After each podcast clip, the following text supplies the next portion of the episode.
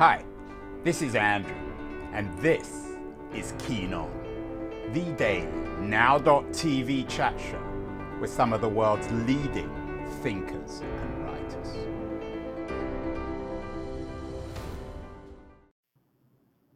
Hello, everybody. It is June 7th. It's morning in California, early evening, dusk in Russia. Perhaps that's the metaphor for this show mornings in California and evenings in Russia. History seems to be repeating itself as it so often does, of course, throughout history. Uh, Joseph Biden, the supposedly new or very old fashioned new American president, um, is on his way to Europe. He's going, so he says, to stand with European allies as opposed, I guess, to sit. I don't know what stand means ahead of the Putin summit. So we're back to a world of summits of American and Russian presidents sitting down at these so called summits and discussing uh, world affairs. What are they going to talk about? Apparently, Biden is going to remind uh, Putin about um, the fact that he, as an American president, is not going to put up with. Uh, with piracy, counter ransomware attacks, cyber attacks. That's the new kind of Cold War. Gina Raimondo, Joe Biden's new uh, uh, co- commerce secretary. She's actually been on this show before, very intelligent, articulate woman. Um, uh, I don't know why she's called the commerce secretary, maybe the war secretary. She says that the US is looking at all options um, I guess that includes war in, ahead of the, the Putin uh, summit. Um, and uh, more and more people are assessing Russia's role, particularly in the latest colonial pipeline attack, an attack on that most American thing gas and gas prices.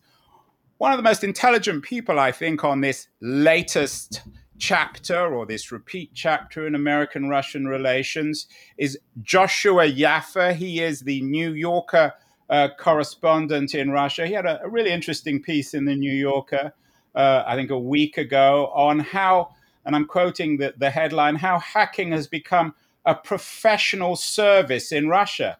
Uh, this uh, symbolic connection then between California, Silicon Valley, and Russia. Um, DarkSide is the sort of the platform or the organizational principle for hacking in Russia. Um, uh, he, he writes, uh, when it debuted on the Russian language cybercrime forums, it sounded like a tech entrepreneur's pitch deck. We created DarkSide because we didn't find the perfect product for, for us, it read. Now we have. Um, he calls DarkSide a ransomware as a service enterprise it doesn't carry out the, the cyber attacks. It provides, and I'm quoting him here again, it provides affiliated hackers with a range of services from handling negotiation to processing payments. It's what in Silicon Valley we call a platform. Um, what's interesting, of course, and this is what the Biden people are trying to figure out, is the relationship between these hackers and the state. Um, I, think uh, Yaffe suggests that the relationship is rather murky and cloudy. Um, and of course, uh, it's becoming ever increasingly cloudy and murky and more important as these uh, ransomware attacks are growing both in importance and financial significance. Um, so I'm thrilled. That was a rather long and boring introduction, I'm afraid. I'm thrilled to have the author of uh, that excellent piece, as well as uh, the author of Between Two Fires, a book which has just come out in paperback uh, on the show today. He's talking to me from a very sunny apartment in Moscow. Uh, Joshua, what should Joe Biden tell Vladimir Putin about these cyber attacks when they meet uh, in in a week's time? Well, well thankfully, and, and, by design, uh, I chose the profession of journalist uh, so as to avoid uh, policy discussions um, just like that. So I have the privilege of um, writing about what happens after Joe Biden tells whatever uh, he wants to uh, to Putin uh, in Geneva, and we'll see what, if anything, is the result. Um, very so careful, really, very very Russian style dodge, Josh. Well, or maybe very classic journalistic style dodge. So I, I wouldn't really. Um, offer uh, my own thoughts because I don't necessarily have them on what Biden should um, tell Putin. But I think what I'm more comfortable or just more confident, frankly, talking about is what the lay of the land looks like as far as we understand it as concerns. Um, well, specifically in the intro, you, you paid a lot of attention to the question of hacking. And clearly, even if an outfit like DarkSide, uh, which was behind the Colonial Pipeline ransomware attack, is not actually a Russian government outfit. There isn't any reporting uh, or any suggestion that the hackers behind DarkSide uh, work for or in some way controlled by the Russian state. Nonetheless, there is a kind of winking, um, don't ask, don't tell policy on the part of uh, the Russian state towards hackers based uh, on Russian territory, in which the hackers know to avoid Russian targets, uh, not uh, to attack institutions and individuals based in Russia or in the former Soviet Union, to direct their attacks outward. Uh, in return, the Russian state effectively turns a kind of blind eye, doesn't really get all too interested in what the hackers uh, are doing. And when it so uh, chooses, the Russian state reserves the right to recruit or co opt uh, these hackers into various activities that are of interest uh, to the Russian state, say hacking not with uh, commercial intent, but with uh, geopolitical intent. We've seen that before, where hackers from the mercenary or mercantile uh, hacking underground in Russia are suddenly found participating in hacking attacks where the target or the goal is not to extract uh, money or other economic financial advantage, but rather essentially intelligence. So there is a fluid line between criminal and political hackers uh, in Russia, and I think that's certainly something Biden, uh, I would expect, uh, to raise uh, with Putin as as the stakes of the hacking attacks grow larger. It's not just a question of the um, so let's call them quote unquote political hacks. Um, like we saw, say, in 2016 with the hack and dump of the DNC emails uh, published via WikiLeaks. Uh, that certainly had uh, a, a, rather um, dramatic, if not decisive, effect on American domestic politics. But now, with the ransomware attacks in this line from the piece in the New Yorker that you highlighted, as one expert told me, with the uh, amounts of these ransoms spiraling into the tens and perhaps above at some point 100 million dollars how much money uh, do hackers have to extract from any national economy, American economy, any other country's national economy before it becomes a national security threat. So it does seem like the Biden administration is poised uh, or is already, in fact, looking at the hacking issue not just as an economic issue or a trade issue, uh, but as a national security issue. It's interesting. We, we had Bart Gellman on the show talking about similar cybercrime issues and, and Nicole Perlroth as well from the New York Times. This has become uh, one of the big stories of our age. Josh, I didn't actually have you on to talk about cyber criminality. Uh, wanted to talk about your new book, but they, they seem to be connected. Um, this idea of hacking becoming a professional service in, in Russia, your suggestion, um, I think indicates that the, the clear lines between the state and citizens, if, if that's the right word, or state and society don't exist in Russia. They're very murky. And we in the West like to think of Putin's evil government versus um, versus the innocent, naive, good-thinking community. Of course, is inaccurate. Uh, Russia is no longer that of, of Solzhenitsyn, and and that seems to be the the, the core argument in this book. Uh, between two fires, truth, ambition, and compromise in Putin's Russia, um, rather than, um, shall we say, orientalizing Vladimir Putin, you seem to be suggesting that the interesting story in Russia is not Putin, it's the Russian people. What is That's it exactly- about? What is it about the Russian people that I mean? You obviously, I know you're married to a Russian. You live there. You you write for the New Yorker and other outlets. You've just uh, the, the book is just out in paperback. It came out uh, last year. Uh, what is it about the Russian people that you find so interesting and, and justified the writing of two, uh, Between Two Fires? Well, put most uh, concisely, uh, it's not uh, anything to do with the kind of exoticism or otherness of the Russian people I found so fascinating, but rather the opposite how recognizable and understandable uh, their predicament is, their relationship with the state, how they choose or are forced to carry themselves in that relationship, and trying to figure out uh, to the degree to which they are or not willing to compromise, and if they do compromise in service of what goals all of that felt very familiar and understandable, and, and I was really able to empathize with that conundrum. Um, so, what I wanted to explore in the book, and, and I hope I did through the reporting with uh, the characters who, who essentially become the kind of main focus of the book's narrative, is to try and understand in, in real case studies on the canvas of real people's lives, as it were, what does it look like to start out as someone with virtuous um, recognizable, uh, entirely admirable, even goals and ambitions, vision for someone's uh, for your life, and then have to try and figure out uh, to the extent and when and where and how the state kind of wants to extract its own cost uh, when the state butts in and has its own ideas uh, about what sort of activity is or is not welcome, what are the red lines, what then are you going to do uh, in response? Is it worth making some compromises here and there so as to achieve a better and larger, uh, greater good in the long run?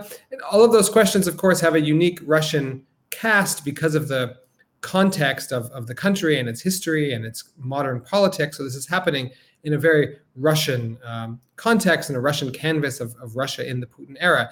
But at the same time, of, of the predicament or the conundrum of being someone who starts out with uh, virtuous and admirable aims and vision for yourself, and then having to navigate these complicated questions of where are you willing to compromise and in service of what and where it's, you- it, yeah it seems to be the reverse of hollywood. It's dostoevsky right? You start good and you end bad. And, and in an interesting way um, the hacker you, you, suggest in your other work but it, it crosses over into the book is a typical case where many Russians were highly well educated in tech, in programming, in networking, and most of them don't have a role to play. So uh, there isn't an economy. There is no Silicon Valley in, in, in Russia. So, in a way, they're sucked into this dark web, this vortex of semi criminality, which somehow speaks to the entire Russian economy. Is that fair?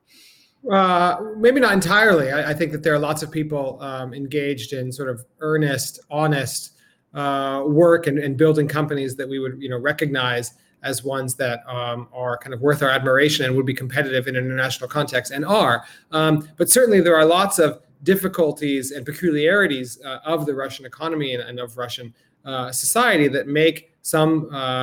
I don't want to say that makes certain paths of self actualization more difficult. But what certainly is more difficult is to avoid the long shadow of the state. The state butts in to many more aspects of personal and economic activity than might be the case uh, in the United States, where I'm from. One of the examples of the book that comes to mind here is the theater director Kirill Serebrennikov, a really daring, experimental, avant-garde, and undeniably talented uh, theater and film director um, who uh, at the peak of his career in the mid 2000s, um, was receiving a lot of money uh, from the state to make films, uh, was appointed by the state to be the director of a state dramatic theater uh, in Moscow, was running a festival with state support. All the while, uh, he pretty openly harbored uh, political and, and, civic sentiments that ran pretty counter to the official mood and um, kind of the official line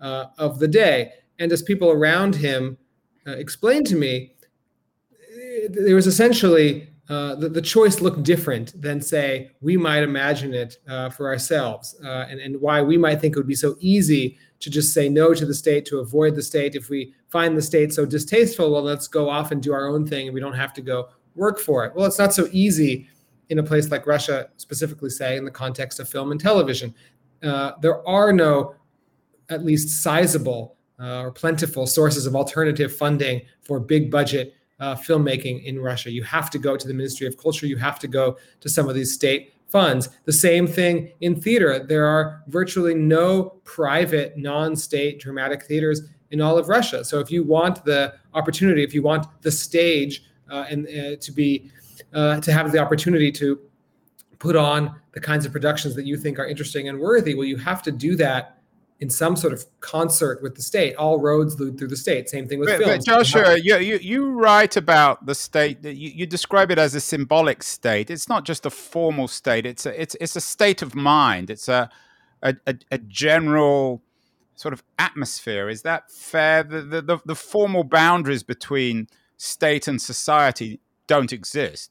Sure, and I think that in the as the Putin era has advanced and entered what you might call its kind of late stage, almost geriatric. Yeah, you phase. call it geriatric. Right. That that line is becoming more uh, and more blurry, and I think it's fair to talk about the Putin system, um, which is not just the literal uh, kind of on paper uh, architecture or mechanics of the state apparatus, but an entire system and society of people uh, who have imbibed and internalized the unwritten quote unquote rules of the game and are constantly in fact trying to guess uh, how and when and how those rules might change as they often in fact are always doing. They're always in flux and there are always therefore plenty of people who are trying to guess at the system's intentions uh, because they're not always spelled out. Um, so clearly but this state system that you uh, talk about has spread into all other or many other aspects of life like for example the world of uh, film and, and theater, something that maybe we don't think about as being so connected to the state. It's not the Kremlin, it's not the state Duma, the parliament, it's not the court system. But even there, these rules and these red lines uh, that the state is constantly um, kind of the signals it's constantly sending out, expecting other people. How, how different is this from under the Soviet system? You you you write about Solzhenitsyn, but how different is it, say, from the relationship between a, a Soviet filmmaker who was kind of rebellious like Tarkovsky and contemporary filmmakers and uh, c- cinematographers and, and, and, theater directors? Yes and no. Um, the part that's similar is, of course, this notion of um, kind of rule uh, by signal rather than decree, I think is important. And there is a lot of continuity between the Soviet era and now. In other words, um, oftentimes the most important rules are not the ones that are spelled out in plain text, but are the ones you're meant to somehow uh, suss out from the atmosphere, internalize, and act out. And if you break those unwritten rules, the consequences can um, be serious. And, and of course, Russian literature is is built on those, both sort of parodying and and trying to interpret and make sense of those rules. Sure. Um, uh, and in the case of someone like Serebrennikov, just to bring home the consequences, he clearly ran afoul of some uh, of these unspoken informal internal rules of the game uh, and found himself uh, the at the at the wrong end of a fraud prosecution that threatened to send him to prison for, for several years. Um, so the consequences for breaking the these unwritten rules can also be very real. Um, on the flip side, though, the part that, that I think is a key difference is that the Soviet system was uh, externally uh, coherent, and in the sense that it, uh, it, it didn't pretend uh, to be something uh, that it wasn't. I mean, of course, it, it, it, it nonetheless, you know, there were lots of uh, moments of um, hypocrisy or, or um, the Soviet state kind of not living up to its ideals. But I just mean in terms of its uh, construction, in which it was a single party state that didn't pretend uh, to be a democracy. It didn't you know, pretend to have an independent judiciary. Didn't depend pretend to have an independent media, it was a top down system that announced itself as such and acted accordingly. I think the big difference with today's Russia, which can oftentimes make these rules even more tricky and murky, a word you've used a few times, I think correctly, to navigate, is now outwardly Russia claims to be a democracy. There are technically several parties in parliament. Of course, all of those parties are under the same, the control of the same group of people in the Kremlin. Um, uh, there are uh, uh, there is a, a, a, actually thriving media scene. This becomes a very complicated subject to talk about because yes, the state has come to really dominate and take over uh, the, the media scene, certainly since the rise of Putin 20 years ago. And that's uh, absolutely the case on television, where almost all independent television has been wiped off the airwaves. But even there, not entirely. There is an independent station uh, on cable called uh, Dozhd, so TV Rain, that actually takes a quite independent, even um, opposition minded uh, framework. Same thing can be true for uh, print and online media. There are a number of outlets facing perpetual pressure. It's never easy or simple or even safe, alas, uh, to do independent journalism that challenges uh, the Kremlin line and Kremlin interest in Russia, but it does exist. So there are lots of these kind of weird niches and weird spaces that are kind of half free, uh, become maybe less free. The state encroaches on them even more, puts more pressure, then backs off. So um, there are these kind of liminal uh, half spaces that, at the same, at one hand, provide an outlet for a real uh, element and degree of free expression, but at the same time make uh, things all the more complicated when you're inside the system to understand what are the actual what are the rules of the game that you're playing. Right. Well, the rules of the game, and of course, all this brings to mind uh, Churchill. It was always Churchill when we quote people his famous remark about Russia being. What is it? A doll inside a doll inside a doll. You you talk about complexity, um, fogginess, and one of the things I like about your book, one of the most memorable things about Between Two Fires is your introduction of the this notion of the wily man, which is borrowed from um, uh, uh, a Soviet, a, a, late Soviet writer called Yuri Levada. What is a wily man, and why do you make it the kind of the the anchor, the the organizing principle of your book? Wily man uh, was indeed a concept, as you mentioned, created or first introduced by the um, great late Soviet Russian sociologist Yuri Levada, who was trying to grapple with the idea for himself of why did this Soviet man archetype, the Homo Sovieticus in quotes, not fully disappear with the collapse of the Soviet Union? Why was um, the modern Russian uh, archetype still a person who was riven by doublethink, who was willing to display, or in fact, most habituated to display outward loyalty to a system, while in fact, always trying to undermine uh, that system for personal interest, someone who expressed um, faith and loyalty and approval, but in fact harbored uh, great doubt and was very clear eyed about all of the failings and corruption uh, of that same system, someone who was um, didn't just tolerate self deception, as Levada wrote, but actually sought out and was most comfortable um, in self deception.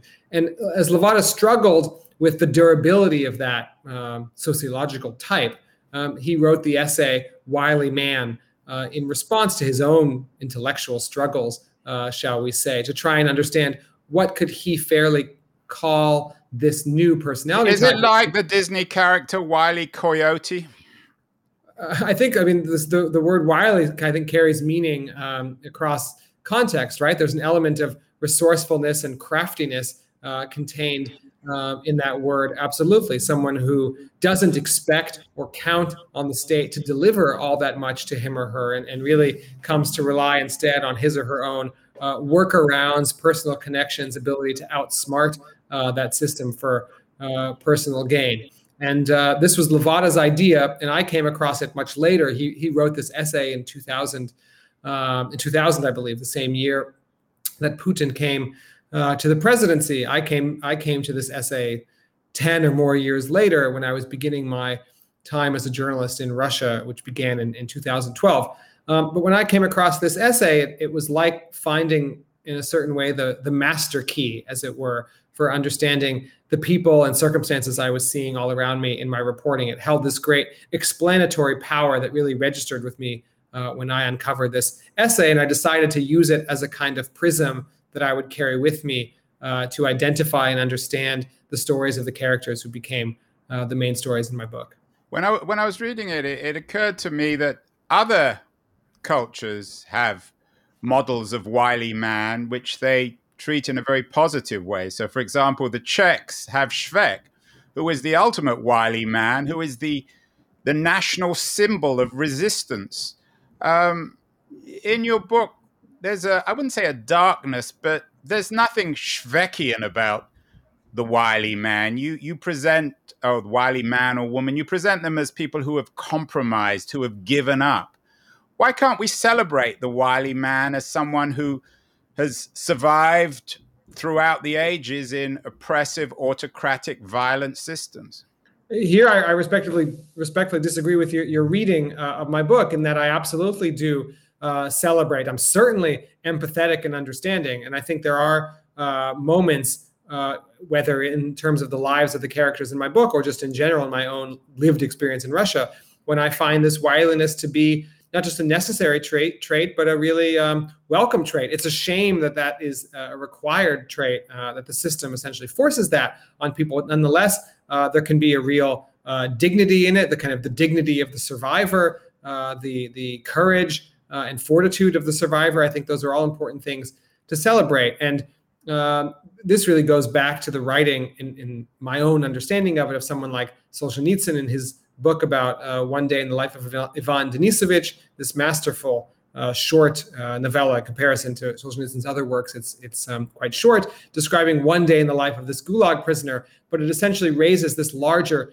philosophical question, which is inside uh, an unjust system, isn't it actually correct, uh, not just in terms of your own self-interest, but even maybe morally correct, uh, to act, um, to look to undermine or outsmart or cheat even an unjust system. If the system is enacting a kind of large scale macro injustice or a micro injustice directed uh, at you personally, isn't the natural response and even the morally correct response to try and um, outwit uh, that system, even through a bit of uh, trickery uh, or subterfuge? In the context of the Gulag and Solzhenitsyn's rendering, that certainly looks the case. It would be uh, silly for a Gulag prisoner uh, to obey the rules of the gulag as they were so as not to uh, try and go outside or um, outsmart the rules of that system. I don't think that today's Russia is the gulag. I think you know that that metaphor can get us into a bit of trouble if we start to take it too literally. But nonetheless, I think that there is a real, uh, not just kind of empathetic understanding in people who act wildly uh, toward unjust systems, but something really to be, um, as you say, um, celebrated in that. F- fair enough. Um, yeah, I, I, think perhaps I, I, misrepresented, as you say, the book. But you, you do say something very interesting in the book. You say at one point, um, uh, I'm quoting you, for Putin, the, com- the complexes of Soviet man are very understandable. Uh, actually, you're, you're, quoting Gudkov, uh, and he uses them like a resource. Uh, the traits of a person who is dependent, envious, strangled, aggressive, in this sense, wily, rather like the perhaps the way in which the the Russian um, secret services are using the hackers. How successfully has Putin leveraged, taken advantage of wily man to maintain his autocratic rule? Right. In- interestingly, there that quote um, from Lev Gudkov, the sociologist who was um, explaining or narrating that point to me, he himself was Levada's PhD student, studied under Levada for many years, worked under Levada for many years, and after Levada's death, took over the sociological and polling center that Levada founded, called the Levada Center. Uh, so Gudkov is, is very much following in the footsteps of his um, intellectual um, mentor. Uh, to your question, I think that um, in various points of contemporary Russian history, at various moments in Putin's uh, rule over the past 20 plus years, he's, he's had varying degrees of success uh, enacting uh, that model and using this wily tendency to his uh, advantage. I think uh, he's certainly very comfortable with this paternalistic model of uh, citizen state relations in which the state kind of takes care of the citizen. The citizen doesn't necessarily feel much agency or even responsibility for him uh, or herself, but in fact, instead is kind of waiting uh, for the state to provide its munificence uh, or not. Um, I think that that's a model going back to Soviet uh, times that Putin finds most um, uh, comfortable. And um, he, I don't think he wants citizens that are too active, too demanding, with too great a sense of expectation. I think the wily man is someone who is rather cynical that suits Putin just fine. I don't think he actually. It's not North Korea. I don't think he uh, he isn't bothered if actually a majority of Russians think his uh, system of rule is ineffective, mismanaged, corrupt, even um, as long as they don't uh, kind of project or carry out kind of the active means uh, to confront or overthrow that system. That's just fine. So he's okay with a kind of cynical but passive citizen. And I think that's someone who's very much in keeping with the spirit of the wily man. Uh, Josh, let's let's talk about today. Uh, you're in Moscow as we speak. Uh, you mentioned earlier, and you write about it in your book, that you think that the Putin regime is entering its geriatric period, its moment, its um, Gromyko perhaps moment. Um, you you write about the Navalny um, protests, uh, the run up to the Moscow elections. Uh, I'm quoting you. Uh, before the streets were regularly filled with thousands of disgruntled protesters, uh, Navalny wrote an open letter touching on the utility and moral acceptability of cooperation with the state. I understand that they're very difficult times when people have to decide for themselves the limits of the permissible, Navalny wrote. And I, and I don't mean only careerists, but uh, decent people who are doing good and see that the present conditions they can't make without cooperating with the regime. The whole problem is locating the border between compromise and conformism. How significant is Navalny or was Navalny? Is he just another failed opponent of um, of, of Putin, or is he something more? I mean, time will tell um, in terms of judging his success by whatever metric we uh, choose to use. But I think he's certainly galvanized society and really uh, given voice or articulated uh, a certain um, kind of gestalt that was brewing within uh, Russia. Yeah, I mean, I mean that quote essentially recognizes that Navalny himself understands wily man and recognizes it's a reality in Russia, sure. and not everyone can become a uh, uh, a Navalny, you know, and sacrifice their life, their career, their money, their family. Right. I think part of Navalny's success in drawing a diverse um, uh, group of supporters across the country is that he understands or, or, or, certainly projects to understand the concerns of everyday Russians. He, he's not a kind of typical um, sort of textbook Moscow intellectual dissident uh, in that sense. He's, he's a very different figure than someone like Sakharov or Solzhenitsyn. He has his high and mighty moments, but he's ultimately a populist who makes an appeal to the Russian uh, common man. And I think that explains why he was able to find support, not just in Moscow and St. Petersburg, but in lots of mid-sized and even small towns and cities uh, throughout the country. That's uh, at the same time, we should remember that the best polling we have from places like the Levada Center, the really only last credible independent sociological research institution we have, you know, was showing that Navalny was polling somewhere in the you know six percent range nationally, maybe giving up to twenty percent or more in Moscow. Of course, that's a really unfair measurement because uh, in lots of places in Russia, people are still dependent for their information on state television. So, uh, you know, if they watch night after night of uh, uh, scary sounding, uh, ominous, uh, slanderous programming about Navalny, and then even the most independent pollster shows up to ask them about their attitudes toward Navalny, maybe you're not really getting a, a fair reading. Are, are you suggesting then that he's falling into the Gorbachev trap of being more popular abroad than he is in Russia? Uh, no, uh, I, I, don't know if that's um, in, in, Navalny's case a um, uh, whether that's a kind of trap uh, or not. I think Navalny very cleverly has avoided becoming the West's candidate. He actually keeps uh, the West and Western politicians at somewhat of an arm's length, I think, to avoid exactly that um, reputation. Um, what I guess I mean is that we still don't really know what Navalny's support would be like in a true fair fight, in an open contest uh, where he and his supporters had equal access to the ballot, equal access to media, equal uh, ability to hold uh, rallies, and so on.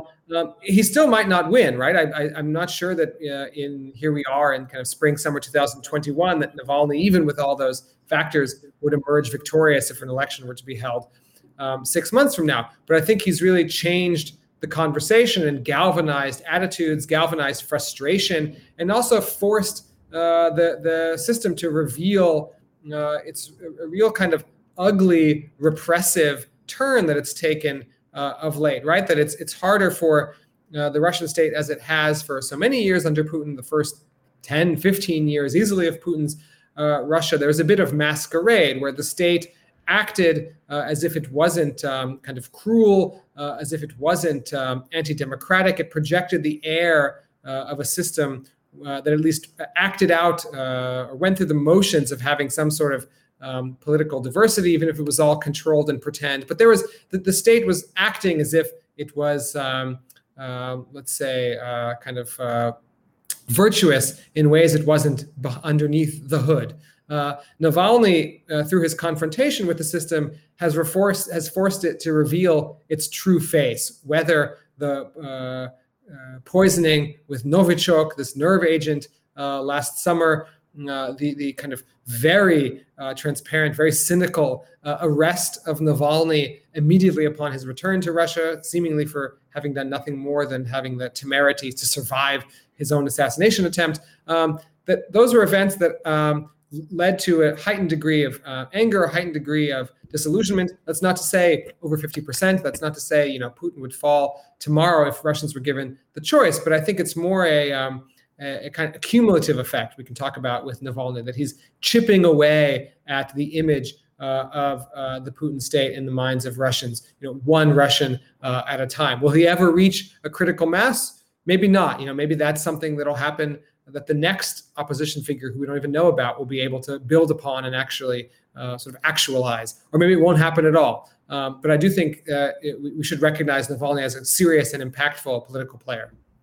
Uh, Josh, the standard American narrative in particular always focuses on generations. We always are hopeful in the West that this younger generation, we've been through it generation after generation, will rebel uh, one of the, the, the wonderful things about your book, as you say, is you went out and talked to people, not just in Moscow and St. Petersburg, but you went to smaller towns.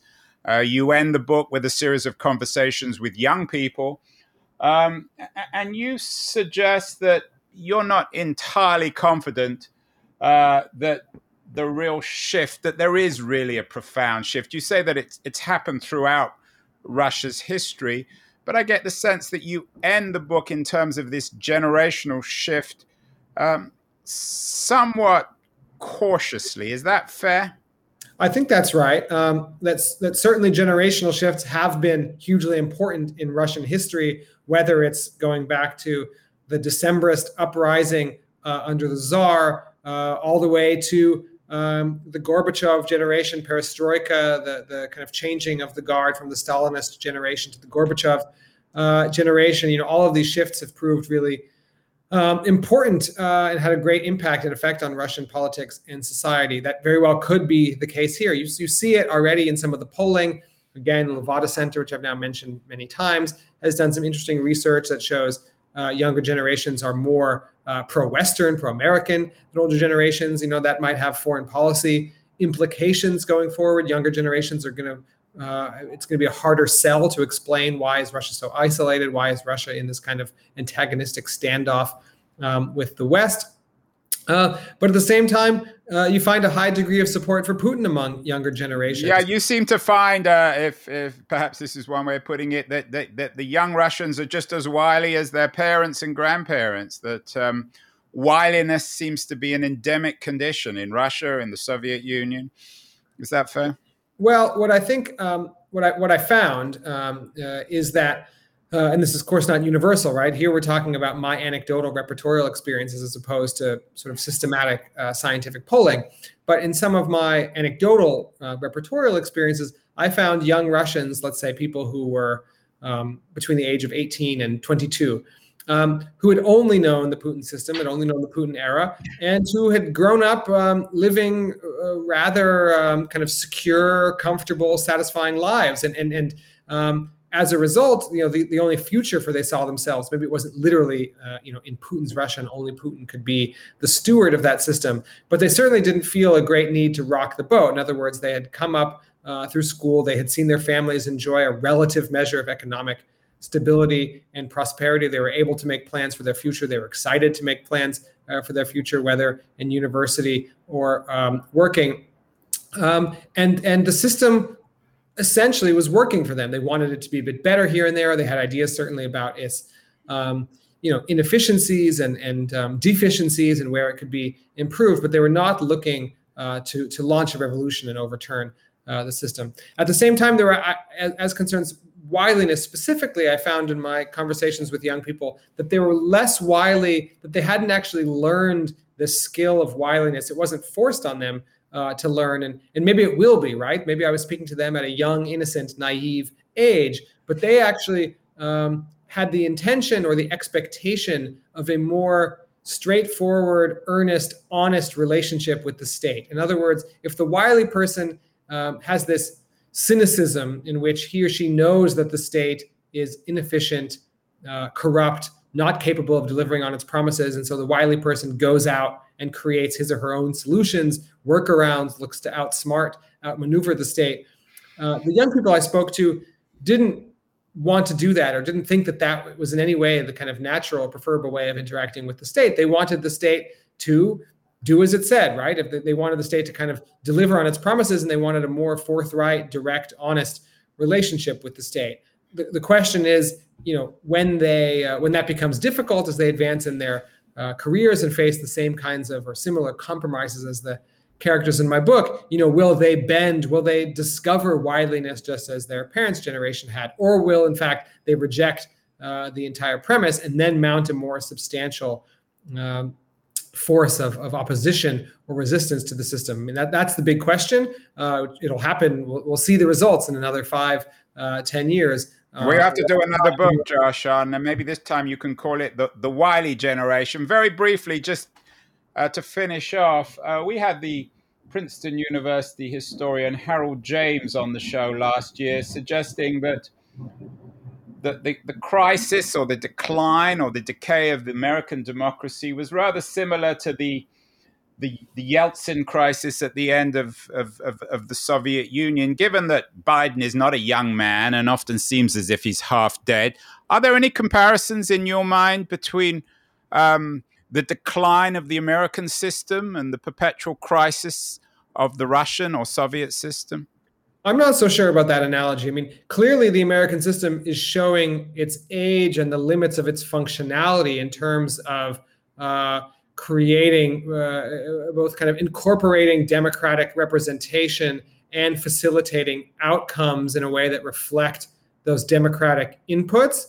Um, the machine is definitely creaking uh, in that sense. If we look at the way power is distributed um, uh, in the Senate, uh, for example, kind of the deadlock uh, in Congress, the way that various issues uh, are far more popular among the population at large, but are, you know are dead on arrival once they hit the political system.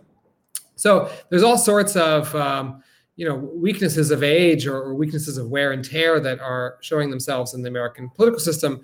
Um, but I don't think those are the the analogous really uh, to uh, the deficiencies that revealed themselves and eventually brought down uh, the Soviet Union. I think what makes America um, so dynamic, or, or, what rather kind of gives the system um, flexibility, is there, there is a lot of renewal uh, or opportunity for renewal built uh, into the system and turnover, right? The system isn't locked in a certain trajectory. I think the problem with the Soviet Union is that it also was an ideological state, so it was kind of locked into uh, Marxist ideology long after that ideology kind of exhausted itself or proved the limits of its uh, utility. It was locked into being um, a single party uh, system. There were just there was very little that the Soviet Union system, the Soviet Union could do to change itself without falling apart. I mean, that's essentially what happened during Perestroika. Reform led to the collapse of the system because uh, the system was so uh, weak internally and it couldn't actually tolerate uh, reform. It didn't have the mechanisms for it. Where I think the U.S. system does have that potential. You know, will it live up to it or not? That's a separate question. But I think that there's much more flexibility and dynamism that, at least in, in theory, is built into the architecture uh, of the U.S. political system. Well, we'll have to tell Harold he was wrong. Josh, finally, finally, we had the very distinguished um, and brave uh, British journalist and writer Catherine Belton on the show talking about, and, and, and, in a funny kind of way, there are some similarities between her book and, and your book about how uh, her book is Putin's People, how KGB capitalism took over Russia and the world. That's our headline on LitHub. And since the book came out, uh, Russian billionaires have filed lawsuits over the book uh, in London courts. What can we do in the West to protect people like Catherine Belton and perhaps even people like yourself who are telling the truth about Putin's Russia and who are being intimidated or chased in the courts? Well, I have great respect for Catherine, who I know personally and uh, admire her work and, and, and admire her uh, book most of all. And I, I wish her luck, um, both um, in, in, in, bookstores and in the courtroom. Um, I think that uh, the, the, the kind of key takeaway from Catherine's book, uh, most of all, is the degree to which none of this, by none of this, I mean the kind of the the, the um, you know corruption uh, of the Putin state, the the the means or the ability to use those corrupt ends to then not just uh, create you know undemocratic um, structures at home, but to export uh, that uh, abroad uh, in, in terms of trying to meddle uh, in other uh, areas and, and countries. None of that would be possible if the West, New York, London, Switzerland, Spain, you name it, you know, weren't willing to to look the other way when it comes to the influx of ill-gotten uh, Russian cash, which has become quite lucrative and, and quite attractive for a lot of these global